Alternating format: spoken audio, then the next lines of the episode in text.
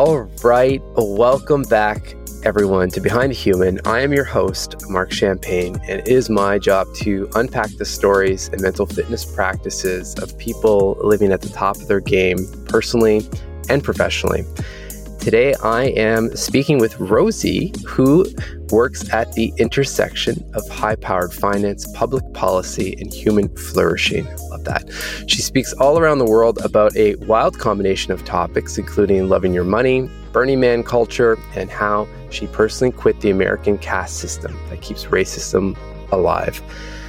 I feel like this conversation can go in many different places, and I'll let you steer the ship, Rosie. But first, you know, welcome to the show. Thank you so much, Mark. It's great to be here with you. Before we jump into any topics, uh, the show starts off in the same way for all guests, and it's just to, to avoid any type of job titles or specific work and really to understand who you are. And, and that is the question. You know, who are you? What defines you today? Because I know that evolves over time.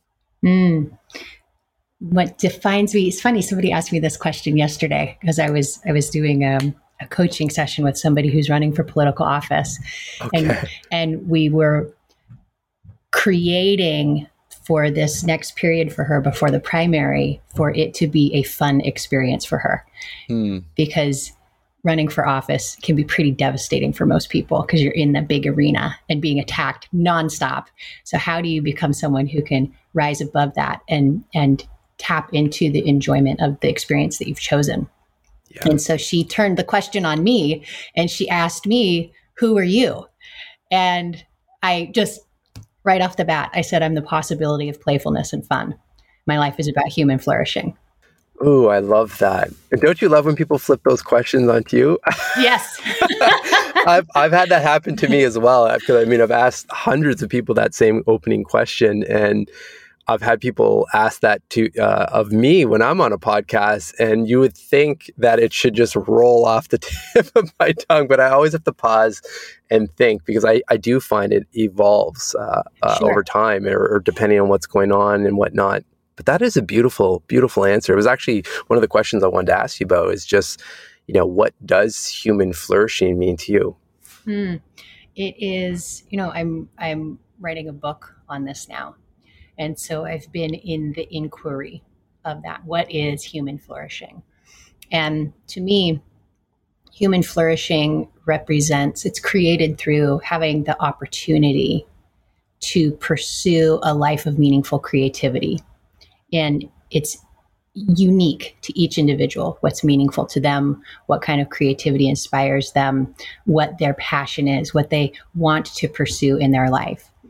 And the way that civilization is organized for the most part, currently there are dif- there's difficulty for many people to be able to pursue that, to have that opportunity. So, human flourishing is on many different levels. There's on the individual level, there's on the family level, community level, society, the political level, economic level. And I think that on the big scale, it's everybody having the opportunity to meet their basic needs, to pursue an education of their own choosing, to have access to healthcare, and to be able to create a life of meaning that is unique to them. I love it. And what just to provide some context for the listeners, you know, what's what's the high level version or summary of of your journey to uh, flourishing as a as a human? The high level. Okay. Well, well I was born in California. Yeah, exactly. so let's see. My own flourishing, I would say, has really only taken off in recent years. Okay. And and more like honestly, it's been in the last year that I have tapped into consistent flourishing. Mm. And that was born out of the period of COVID and last year and everybody being yeah. at home and me eating my emotions, finding solace in a pint of ice cream every single day and enjoying and loving baking bread. I was just thinking about this this morning as I was walking. I was last year was amazing because for 6 months I let myself eat whatever I wanted to eat as much as I wanted to. So okay. every single day, literally every 2 days, we were baking a loaf of sourdough bread and then making insane grilled cheese sandwiches. Oh, stop it. eating hardly any vegetables Yeah. And then following those grilled cheeses up with a pint of Ben and Jerry's. I tried every single flavor of Ben and Jerry's that I've ever wanted to try, but was always, you know, um, you know, putting my health first and holding back. so I got to indulge in a way that I never have before over a sustained period of time. And what that finally did was come summertime, I felt horrible. My mm. energy was terrible. I wanted to sleep all the time. I didn't want to wake up. I was irritable all the time. My skin was broken out. I just felt like junk. Yeah. And my partner and I decided to do the whole 30 food reset. And that was okay. like in uh, around September. And so that was transformative. It delivered yeah. on the promises, which is to reset your relationship with food. And it, it's very transformative. And did you know right away that that like did you make the connection of your your diet and the low energy and all of that right away or was, was there oh yeah like i've yeah. I've, I've been very aware of okay. the effect of food on the body's energy and yeah. you know like if you pay attention enough you will notice that certain foods make you tired after you eat them totally. you may notice that certain types of coffee make you tired after you drink them like there's a i was drinking some coffee a few weeks ago and it was stuff that we had that was we've had for a while and so it's like older and i don't think the beans were that quality would mm-hmm. drink it and then be exhausted afterwards and yeah. there are certain biohackers people like dave asprey who says that attributes that to um, mold issues mycotoxins yeah. in the coffee and so i ordered some beautiful fair trade organic beans uh, what's the place called? I'm happy to promote them. I'm not connected to them in any way, but I love their coffee. It's called Grounds for Change. Okay. And they're wonderful. And this coffee is so delicious. It tastes wonderful. I don't get tired. The point is, is that certain foods will make you feel, um, will make me feel tired afterwards. And so it's yeah. just p- tuning into that. Okay. So, okay. So then that led, I'm assuming that transformation or the diet reset and whatnot started to lead to other um, events in your life or other realizations that uh, got you to this point of, of feeling like you're you're flourishing, mm-hmm. truly flourishing for for I guess the first time, right? Yes. So on I would say on a consistent level. yeah. There have been many times where I've had periods of flourishing. This is the longest sure. sustained period. And so the the food came into play. I wasn't expecting to do Whole 30 again, and then a friend got sick and she wanted to try it, and so I supported her and did it with her. Like maybe a month after I'd finished my first one. Okay. And right then, simultaneously, I was invited into a 30 day challenge of the Miracle Morning, which mm. is a practice of uh, there's six practices that you do in the morning, and combining that with the food, it like it like blew open the skylight, and and then you know so much energy was coming in. And yeah. that was all timed at the same time of me choosing to not work in finance full time anymore.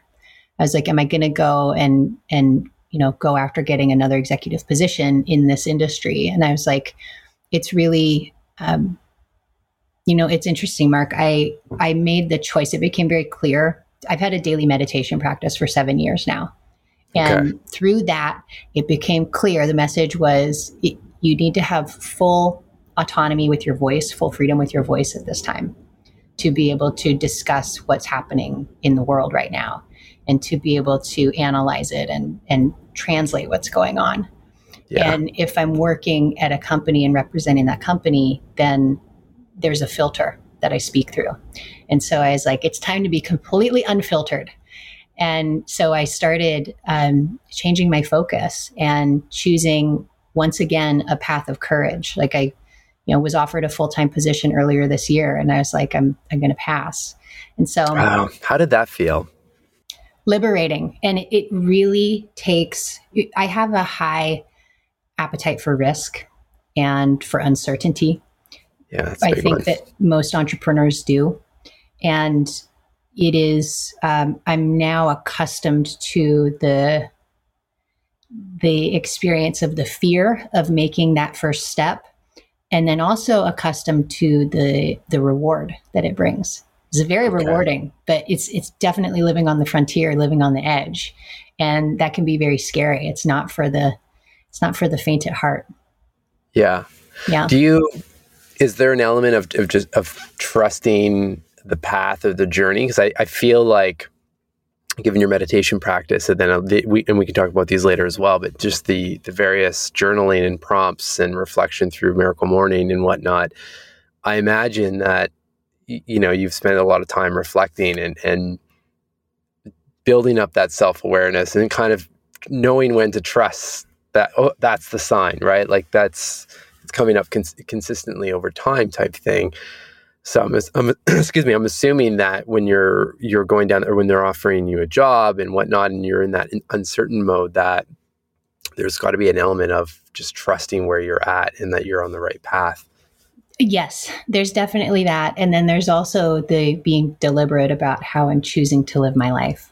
So when I looked, when I looked, when I looked down the road, okay, if I went okay. this went one path and continued with the company, it was going to be, it would be lucrative eventually. And I would be a partner in the firm within a couple years. And yeah. that would pay off really nicely. And what would I be doing every day? I'd be doing a ton of spreadsheet work. I, I would be living in Excel and, yeah. and living in documents. Not that I'm not now, but I was like, I, I don't want to do that if it's going to take me years to become an owner of the company. I would rather start my own business and have my own head in my own spreadsheets and okay. like be an equity owner immediately. Um, so, so that was part of it. And I was also, you know, like, I just don't see that being fulfilling for me. And sure. I'd much rather live in a fulfilled way right now. Yeah. And forever moving forward. yeah. Yeah. That good, good side note on that one.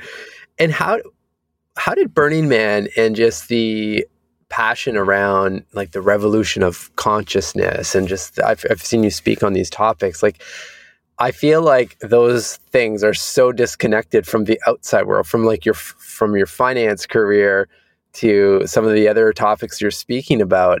Um, they're not i know that but i mean from the outside in looking really quickly you'd be like those seem like two different lives yeah. or lives, right? so how so, did all that come up? So this ties perfectly into your last question about, you know, following the signs of going on your journey. So I my background, I started going to Burning Man in my late teens. And okay. I fell in love with it instantly. It's a very magical place. And the experience is not just the place, it's the experience and who you get to be there. Mm. And who you get to be is anybody that you want to be. There are no instructions and there's no context for indicating how you should behave, which is distinct from the rest of the world. Yeah. The everywhere that we go outside of a Burning Man quote unquote space, a Burning Man space, there are indicators of how you are to behave. And so, who mm-hmm. do you get to be? Who do you choose to be when all of that is removed and you are fully responsible for the the the, the burden of your freedom? Yeah. yeah. Yeah. So so in that I so I I started a festival some years after I started going to Burning Man. It was inspired by Burning Man. I coined the term micro festival. This was circa 2007. Okay. And it was a four day event with a few hundred people, all focused on play and movement and workshops and performance. And it was a really, really good time. And from that, I started a corporate events production company. And um, that eventually led me in 2012. Somebody suggested that I should work for Burning Man, which was just starting a nonprofit. And I I'd been going for 12 years. I was like, how how did I never think to work for the organization that produces this event? Like I've never actually thought about the organization behind the event, even though this thing has been such a huge part of my life. And yeah. and so then I was at a party and I met the CEO, Marian Goodell, and I just told her straight up, I said, I want to work with you. And then I built a relationship with her. And uh, within, I think, about eight months, I had a role with the organization. I, I was hired directly by her and worked directly with her. And that opened up an extraordinary, extraordinary world. Okay. And I, I got to work with her and Larry Harvey and the other founders. And I traveled around the world and represented the organization. And I got to speak in like really far off places like Bhutan. And it was really um, a magical time in my life. And then in 2015, I moved to New York and I took a pause on, on working full time with the Burning Man organization. And I thought I would just come out here for a few months. And now it's been six years. Okay. Six months turned to six years. And I, I took a temporary contract out here that I then ended up staying. And while I was here pursuing my own conversations of interest, one thing led to another. And, and then I found myself in an opportunity to start building an investment company. And the, the person who I was partnering with really encouraged me. He said, Your skill set is perfectly suited for marketing in this business even though I didn't have any background in it. I had a transferable skill set. And so that gave me the courage to say, okay, I'll try this. Now I was uh, I was naive enough to not know any better. And it's it's that cliche that had you known had I known better, I probably wouldn't have done it. Oh, for sure. Yeah, I relate to that. right? And yeah. and so, but I sure am glad I did it, and I sure am glad that I still have that spirit of uh, w- willingness to take risks, and I credit that entirely to being so steeped in Burning Man culture for so long, and okay. always being able to recreate myself for fun and the enjoyment of it. And so now, all these years later, you know, I I joined the board of two very prestigious organizations. One is a National Finance Association that I'm still on the board of. I was I served as the interim CEO for that organization. Our work helps literally move billions of dollars of public pension like through our advocacy. Public pensions have created programs where they invest with diverse investment managers which okay. is something that previously wasn't happening. And if you care yeah. about shifting culture, money capital. It's a really important realm to do that.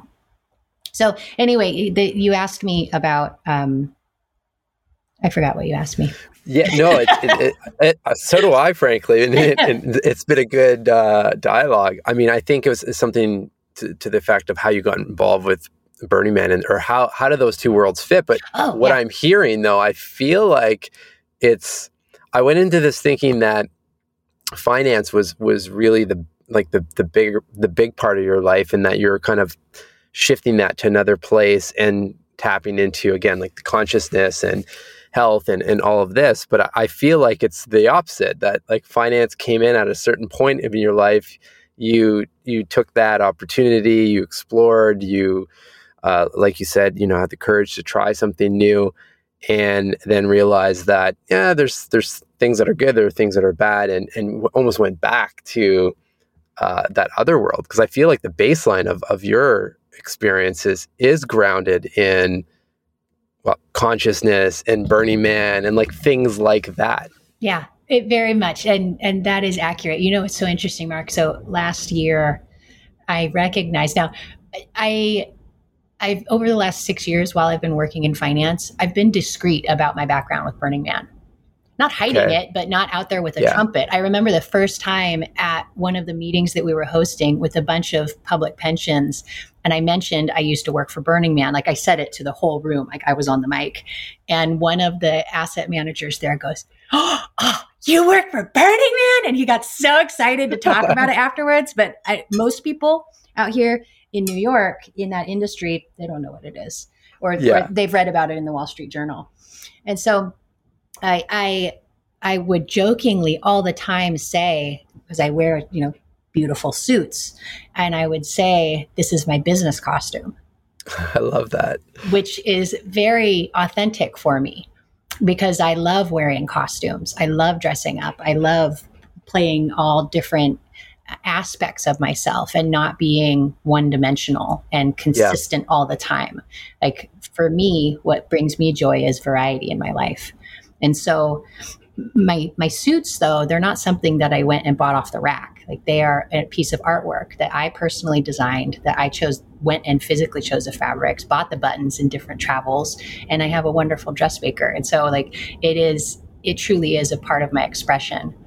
And so now, how does finance and Burning Man overlap? Well, I spent the last six years keeping those parts of myself very separate. And last year, when I said full freedom with my voice, was when I made the conscientious choice to start. I call it, it's my coming out. I'm coming yeah. out as I'm an artist and I also, you know, work in finance and have had a lot of really amazing, powerful, high powered experience and access to power brokers and people who really shift policy and move huge pools of capital. I love it. Yeah. So, how, you know, in terms of where you're at right now, I mean, I'm just curious. That, that that's a lot. I mean, there's a lot of decisions there. I'm sure a lot of different emotions to process and whatnot. Like, what? How has mental fitness or your practices? How have they helped make this journey um, what it is? I guess it's everything. It's everything. Okay yeah, that's that is where it starts. And you know, it's interesting. I so I didn't I didn't just do the whole 30 twice. I've now done it a bunch of times and I lead people through it now. And I have a, a program that combines the whole 30 protocol with the miracle morning practices for 30 days.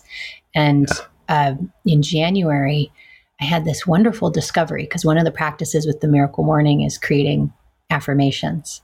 Mm-hmm. And I was never really into affirmations. I dabbled here and there years ago, but I didn't really get it, the power of it, until January.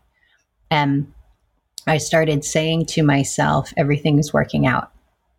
Everything is working out. Mm, I like that. Right. And that had me realize that I had previously had a lot of anxiety about things, but I never, yeah. I was com- oblivious to it. I was oblivious to how internally in my mind, how wound up I was. Yeah. And when I started saying everything is working out, my body would physically relax. Like somebody's late for a meeting, the project doesn't get on, done on time, the check doesn't come on time, the, the thing arrives broken, there's an issue in the relationship, like whatever it is that's coming up, I could I I would feel myself tighten and then I would say that affirmation and then I would relax. And in the in the beginning, I was saying it no exaggeration, about 40 times a day. Yeah. That was when I realized, oh, this is anxiety. Yeah. And and then as I continued to say it over a few months, it evolved. So now the affirmation, and I don't say it that often anymore because it's I'm embodying it now. But the yeah, affirmation, your mind. Yes. So the affirmation is I'm aware that everything is working out now and always. Oh, I like the ev- evolution of that. That's really nice. It, um, I resonate. I, I, use affirmations as well, and recently um, have been adopting some language I feel that you would enjoy as well. And it's just using two words in front of a sentence. Usually, well, during during times like what you're mentioning when things feel a bit stressful or there's anxiety popping up, and it's just imagine if. Mm-hmm. And um, you know, I'll give credit where, where credit is due. And Naveen Jain um, has been on this show, and, and he provided that language, and I've written a little bit more about it in my book. And it's just been it's been transformational, and it's been transformational not just from a personal standpoint, but even the work I'm doing some work with um, company out your way in New York, Baron Fig, head up their partnerships over there and we've been using that with the team imagine if you know we can inspire the next generation of thinkers you know that's that's the, that's the context but what it what it does and what I resonate with what you said it just it puts your body in a completely different feeling or state of mind because imagine if removes the limitation and rules like just saying those words you're not you're not concerned about the how of things. It's just, yeah, imagine if I could go and do this. And, and, and then, it, you know, for me, I find it, it leads to closing off the, the journaling exercise with uh, the line I keep using is really anything is possible. Yes, that's it. It right? puts you into the space of imagination and possibility. Yeah and just I, would love to ask you because I mean you, you brought it up already, but just the the importance of play in your life. I feel like as adults, obviously, as we continue to go through the rat race, essentially, it's like we lose more and more of that sense of play.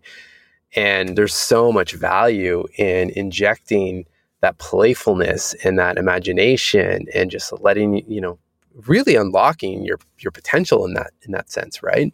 hmm Yeah.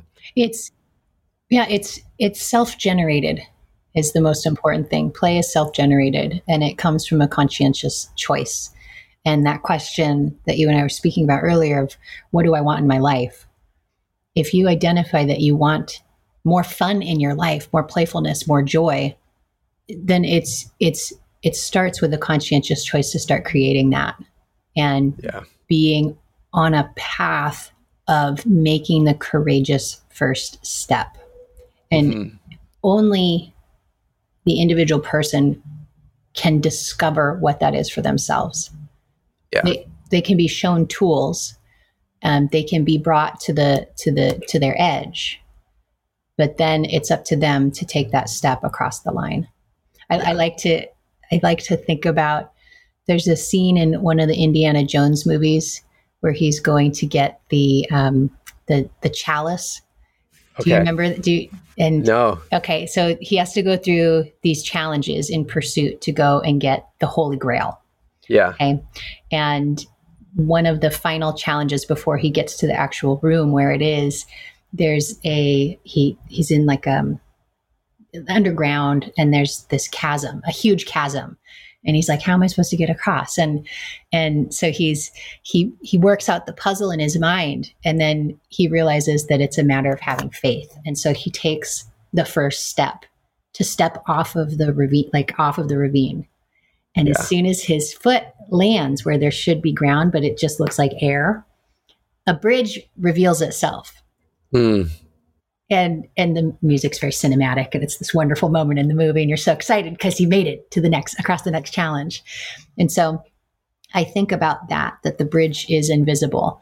And when you courageously make the next step, you might fall. However, the bridge may reveal itself. And either way, you're going to learn something juicy. Oh yeah. What a beautiful example.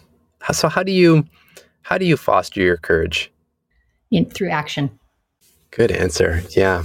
it um, i look at what i'm scared to do i prac- i ask questions in my meditation practice i journal i write about it like all of these practices are part of the miracle morning and and so i'm doing them on a daily basis and What does it look like? Why don't we? So we've talked about it a few few times. What what does your your morning look like, sure tactically speaking?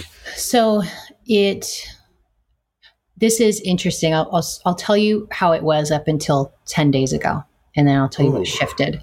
So, um, but I'm heading back to how it was 10 days Okay. ago.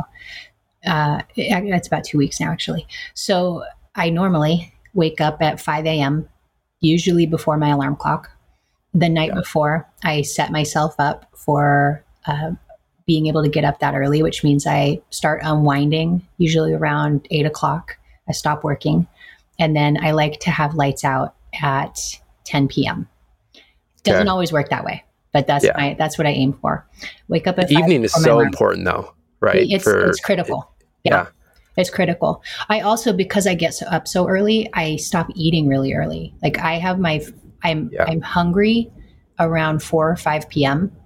and then I might have a little something around 7, but I don't typically eat a big meal after 5, which makes me like part of the elderly club sitting at the first seating at the restaurants. I'm Make- there with you. yeah, makes it easy to get a reservation. Yeah. so um, so then i wake up at five uh, i do i do a really simple stretching sequence and Okay. that takes me probably six minutes. I get some warm water um, with some salt in it. And before two weeks ago i was putting lemon in it. I'll tell you why in a minute that i'm not anymore. And then i you know brush my teeth and stuff and i sit and meditate. Because i'm writing a book right now my meditation practice is slightly different i have I, I, created a ceremony for myself that i do now every morning and it's amazing for setting me up for writing. Yeah. so i have a little spot where i sit with a little table and on the table is a little piece of incense and a little pack of matches with a unicorn on it that says you are magic. And then Love i have um, a really nice smelling oil that my girlfriend made a friend made for me. And and then I have a uh, like a, a cup with colored markers in it, which represents creativity. And so I'll sit down and I put on the smelly oil, which has a very specific scent. This is the only time I use it. I smell it. I light the incense. And then I put on my headphones and I put on binaural beats. I'll put on a song for focus. It's usually like three minutes long, so I'll put it on repeat, listen to it a few times. And then I sit there and clear my mind. Then, once I'm done with that, I come over to my computer and I have opened up a, a Word document the night before. Hmm. And in the Word document, normally when I'm not writing a book, it's merely it has the new date at the top. So it would say this morning, 519 21. And, and then it has, um, it's set up for me to, to write. Right now, the document opens to my writing practice for the book. And so every night at the top of the page, I write human flourishing. What is it that you want to say? Oh, I love that. So I'm asking the book, what does it yeah. want to say? And so after I've done this whole meditation ritual in the morning, I sit down and then I write. And and that's that's my morning practice right now so powerful. It's it's only the second time this has come up on on the show. The idea of asking, essentially asking the question or doing the setup in the evening, and then coming to the document, the book, the journal, whatever it is, and then answering that question. And it was uh, Cal Fussman was on the show, and he's he's a well known. He used to be uh, one of the main uh, writers and, and editors over at Esquire, and he's interviewed like Muhammad Ali, the, most of the presidents, a ton of, of, exceptional humans. And I remember him saying he never would go to the page with a blank mind. And if if he had nothing to say, he would ask he'd ask the question and then he would go to sleep and it's essentially exactly what you're saying, wake up and then answer that question. Mm. And it's um the same react when you just shared that, the same reaction when when when he shared it with me. And I was like, that is just there's something so pure about that right it's just it's not forced mm-hmm. it's you're allowing space and time over the evening and you're just allowing something pure to come out beautiful exactly beautiful. it makes it no pressure too like yeah uh, granted i just started this process so but i don't expect that i'm going to get to the place of being a, mis- a miserable writer like experiencing it is so hard yeah. That is not how I experience my life. There are times when things don't go the way I want them to, and then I resist them. And that's hard. Like my yeah. own resisting, my contribution to that. But this this this project, this writing is going to be born in its own time. And my yeah. job is like Elizabeth Gilbert says, to show up every day like a mule and do the labor. Mm-hmm. So it's, um, I mean, having just finished this myself or submitting the my manuscript, it was about a year of writing and ended out uh, ended up reaching about I think the book's about sixty five thousand words or two hundred and forty pages or something like that, and I really believe in what you're saying. I think it's I think it's the mindset you go into the project with because there's no doubt it's it's challenging to write. Um, but if if you're if you're meeting the resistance kind of full on and just pushing pushing against that i mean you're just you're you're met with the equal resistance back right so i remember on my side if if for whatever reason i wasn't feeling it for just writing a new profile like you know what i'll outline the next one or i'll do the research on picasso or something to eh, knowing that i'm going to write something down the road and just like try to shift it's almost like mental gymnastics and just bring in another activity so that the process doesn't become this uh, painful thing. Because I mean, uh, people say it all the time, but it's like it, the the reward is the journey. I mean, the book's going to come out, and I'm sure, and I'm, I'm, happy to help support that one as well. I mean, um, we do everything possible to get it out, and, and hopefully it resonates with with other people. But it's really this process of of you setting up your routine and you releasing those thoughts and and creating something from that. It's so beautiful. Yeah, I agree.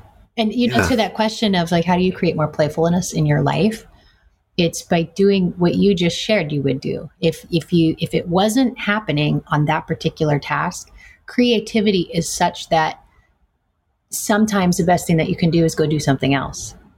and you yeah. you kept it focused on the work. Okay well if it's not happening with this task right now and i'm like efforting really hard to try to make it happen it just isn't going and directing your focus to something else so that your yeah. um, you know your subconscious mind can keep working on that other task um, yeah. I, I think that that's a brilliant way to do it. It's all about enjoying it enjoying the process. Yeah. Even if that day no good work comes of it like that's part of the process yeah, totally.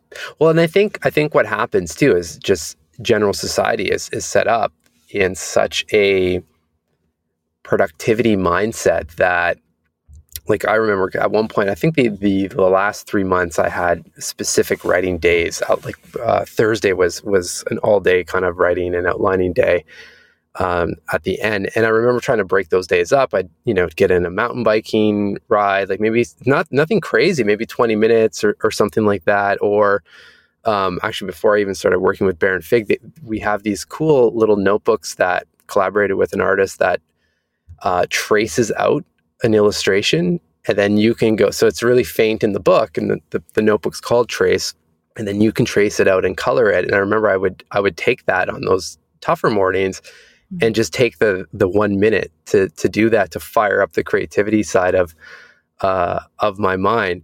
But anyway, it's just that could feel not productive, you know, in the regular world. You're wasting time doing those things. But I feel like the finally, you know, people are talking about this more and more, and the science is obviously there as well for flow states and stuff.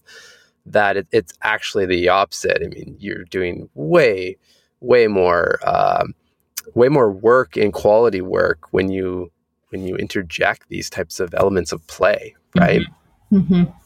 So I have um, I have them right here, a little cup of markers, and a yeah. friend gave me these a few months ago, and at my workstation I have a big stack of uh, of printer paper, just white paper, and I have discovered that I love. I, I work on so many different projects that having a notebook for either all of them or a notebook for one each one of them it's either too many notebooks or things get too orga- disorganized so now i have yeah. a filing system and i just use single sheets of white paper and i use these markers all the time they're like fine tip colored marker pens and if i am distracted by a bunch of things that are incomplete like if I'm trying to write and well, it, it, now that I have this morning ritual, like this doesn't happen. But if I'm trying to work on something and there's things gnawing in the back of my mind about like, oh, I got to remember to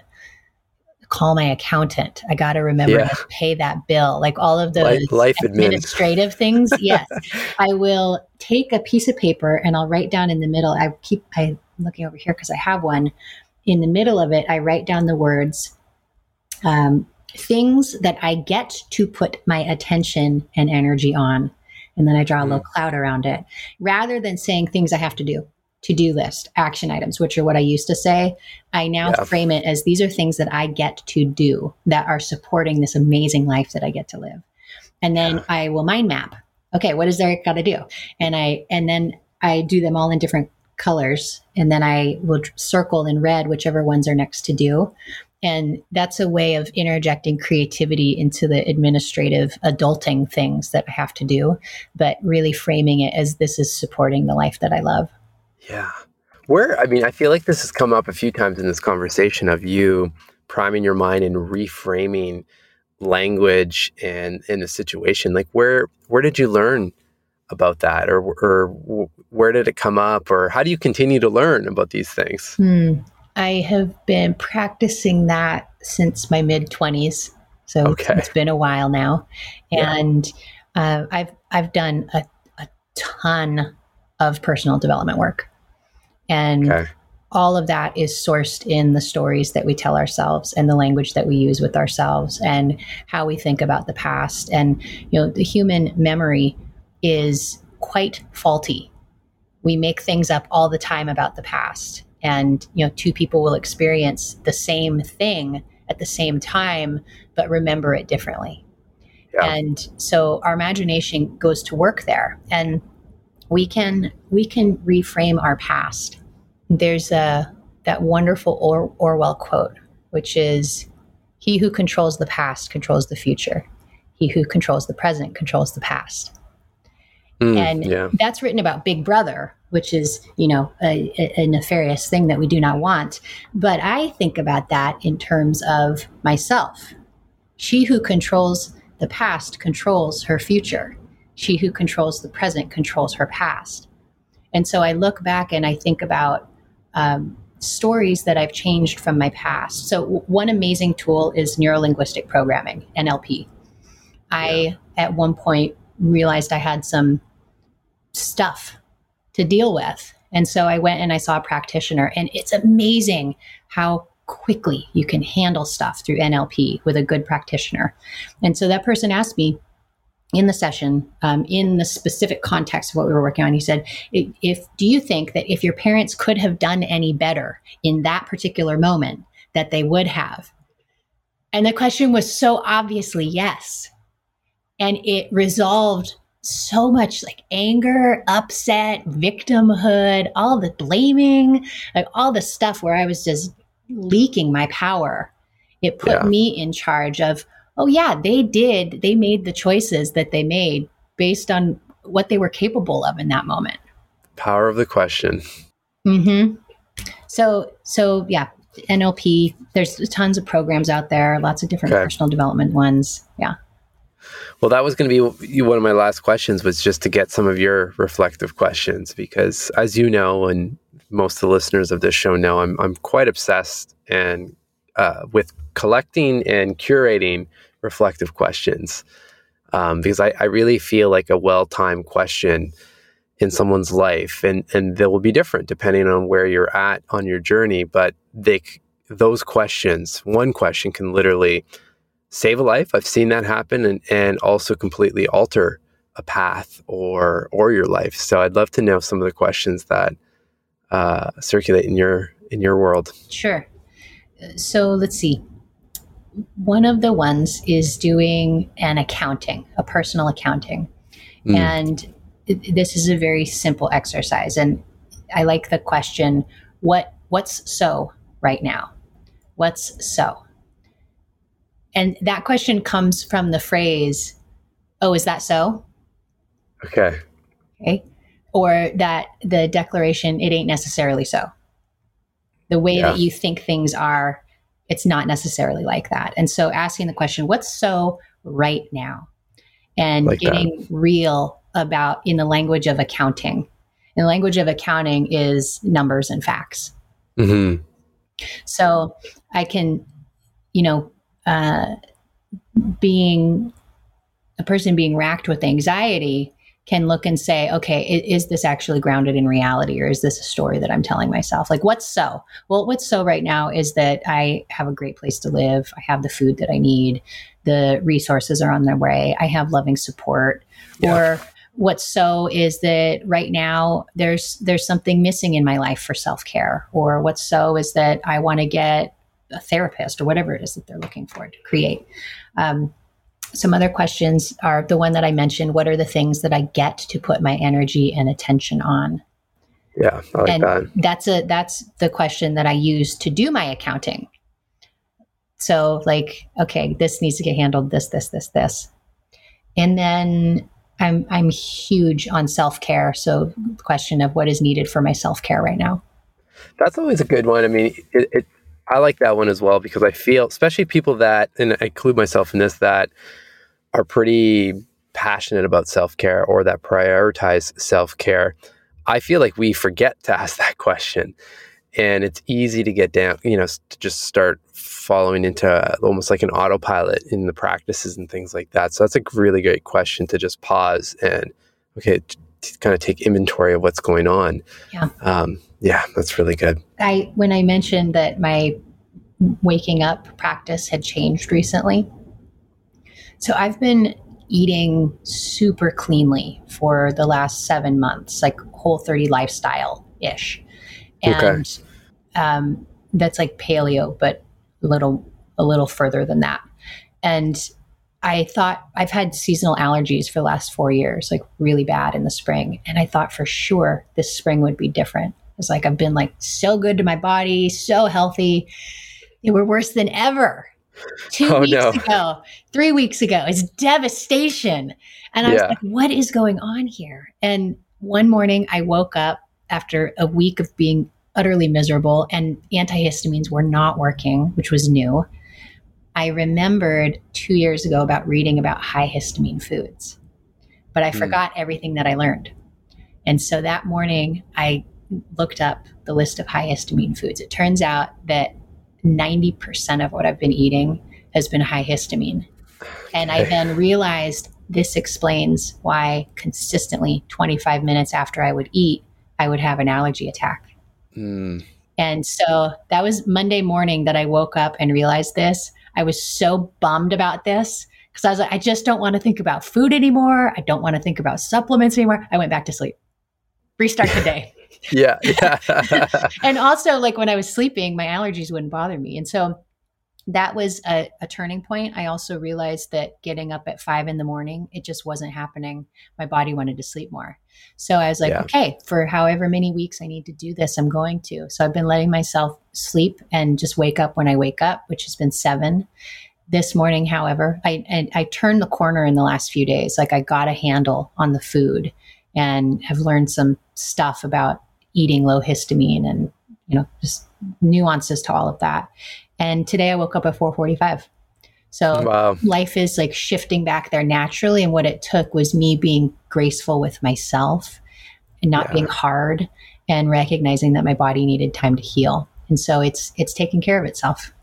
It's beautiful. I mean this, this I, mean, I could talk to you for hours this this conversation to me at least is just it's it's felt refreshing in many ways. And, you know, I want to thank you obviously for your time and for coming on the show, but also thank you on a higher level for just, you know, dedicating all of that time to your own reflection and you and what you need to flourish because there's so many people around the world that has been touched from your journey and i imagine many different ways and myself included now through this conversation and everyone listening so mm thank you so much for that. And where where could people follow along or learn more about your work? Mm-hmm. Thank you for having me, Mark. And they can find out about my work at vonlila.com.